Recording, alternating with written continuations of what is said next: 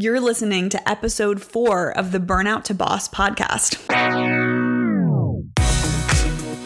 Welcome to the Burnout to Boss podcast, where executive coach and yoga teacher Maria Loida teaches ambitious corporate women how to create massive success in their careers without sacrificing their families, personal lives, health, and most importantly, themselves. If you want to make more money, gain promotions and raises, build respect in the office, demand gravitas with senior clients and peers, and generate the biggest impact possible, all while enjoying the life you want and without overworking, it's time to rise from burnout to boss. The world is waiting for your leadership. Hey everyone, welcome to the podcast or welcome back. I'm your host, executive coach, and yoga teacher, Maria Loida. And right off the bat, I want to tell you about an opportunity to win a gift. I'm giving away a pair of AirPod Pros and a basket, a gift basket of goodies for your desk or the office to support your well being in your career. If you want to win this gift, rate and review the podcast and then take a screenshot of your review and send it to me in a DM on Instagram. And then I will enter you for a chance to win this gift. You can find me at Maria Rose Loida. You can find the spelling for my name in the podcast. My middle name, Rose, is like the flower. So Maria Rose Loida, no periods, no underscores. I'll see you there. Today, we are talking about thinking from your future self. If you've been following along, you know that I'm launching this podcast in celebration of the birth of my daughter, my first child, and my maternity leave, which is a really cool kind of thing to think about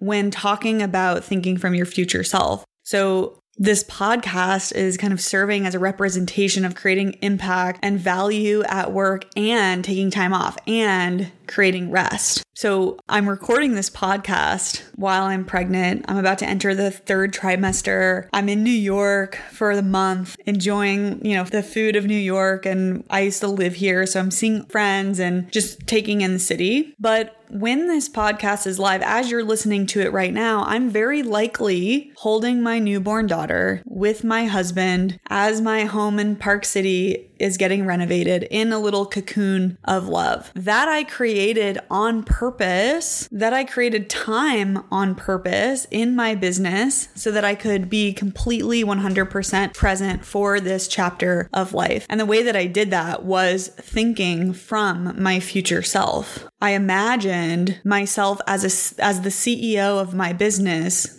10 years from now, thinking backwards about this time of my life, asking 10 years from now, CEO Maria, how she would approach her maternity leave. Because in 10 years I can imagine myself, you know, being in a place where I'm making 6 times, 7 times, 10 times the amount of money in my business than I am now, that I've hit tons of goals over the course of 10 years and that that version of me has this like rich wisdom about how to approach where I am right now, knowing that in 10 years, I'll look back at my maternity leave and this time with my newborn daughter as like the most sacred and most important thing ever. And that it would be the most cool, badass thing to do, knowing that I will reach all of my goals, is to just take time off to do something fun and celebratory, like starting a podcast, record all the episodes that I need to record before I actually have the baby, plan ahead, and have a whole program set up for for my clients to support them in getting their results that they're looking for, that they're that they have goals around while I am not working. So we're gonna talk more about this idea of thinking from your future self because it it's extremely powerful in your transition from burnout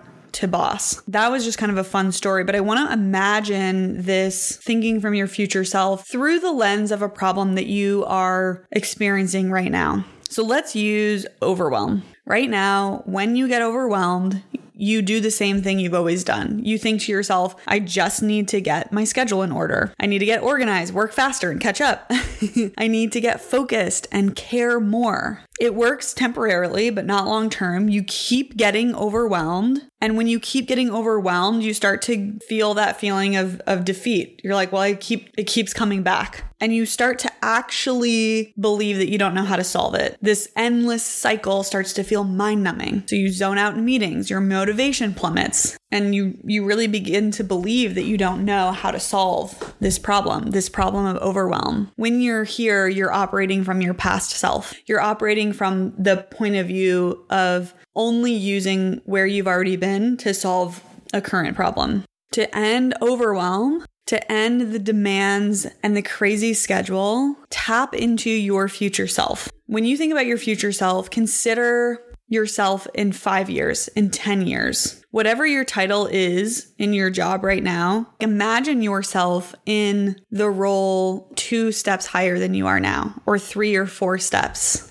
you likely have someone in your office or in kind of your um, hierarchy of your department that you like your boss or a manager where you can kind of you might not know every detail about their day and how their work goes. Have an idea. You can imagine kind of how they approach things. So consider how you might approach too much to do from your boss's perspective or from one of these higher levels like a director level a vp svp a managing director the ceo instead of believing that everything is always getting kind of dumped on you instead make it your work to ask yourself how could this get get done? What are the ways this could be successful without my direct output? If I was a director, VP, SVP, or the CEO, how would I approach this? How could this get done? This is especially valuable when your time is already spoken for, right? You have like a full schedule, you're kind of booked, and then more and more keeps getting dumped on you. This is especially important when the first answer your brain gives you is, I don't know.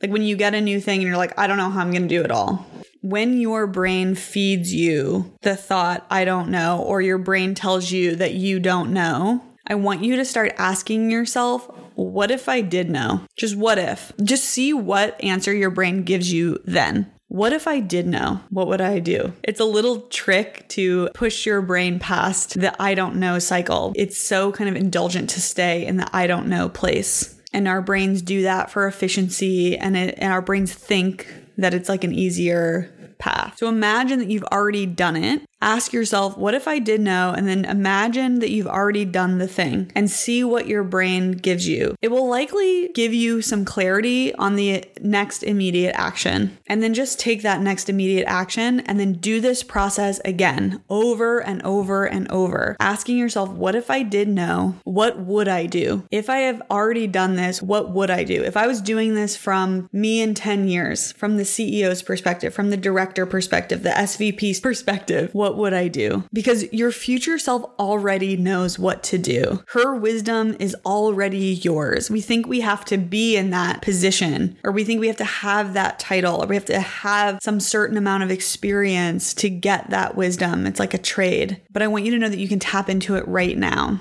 And this is tapping into your ability to think at a higher level. So, staying on the hamster wheel of your past self will leave you in the heaviness of piles of work. Your past self only is solving problems from the experience that it already has. And so, it's impossible then to come up with new solutions. So, anything in your life that you keep experiencing over and over and over, it's absolutely required that you think from a different different part of your brain to get a new answer. It's like that saying that I'm probably going to butcher it, but like that saying that's something like insanity is trying the same solution for the same problem over and over again and not getting a different result, right? You have to do something different to get a different result, to get a different outcome. This is what it means to kind of think from your prefrontal cortex. Your prefrontal cortex is the part of our brain that can plan. It has access to imagination and visualizing from the future. And it's time, it's time right now for you to start thinking from the future because this is hugely valuable to you upleveling yourself at work and in your life without working more. Go to my website at marialoida.com and sign up for my waitlist to be the first in line to get off off of this hamster wheel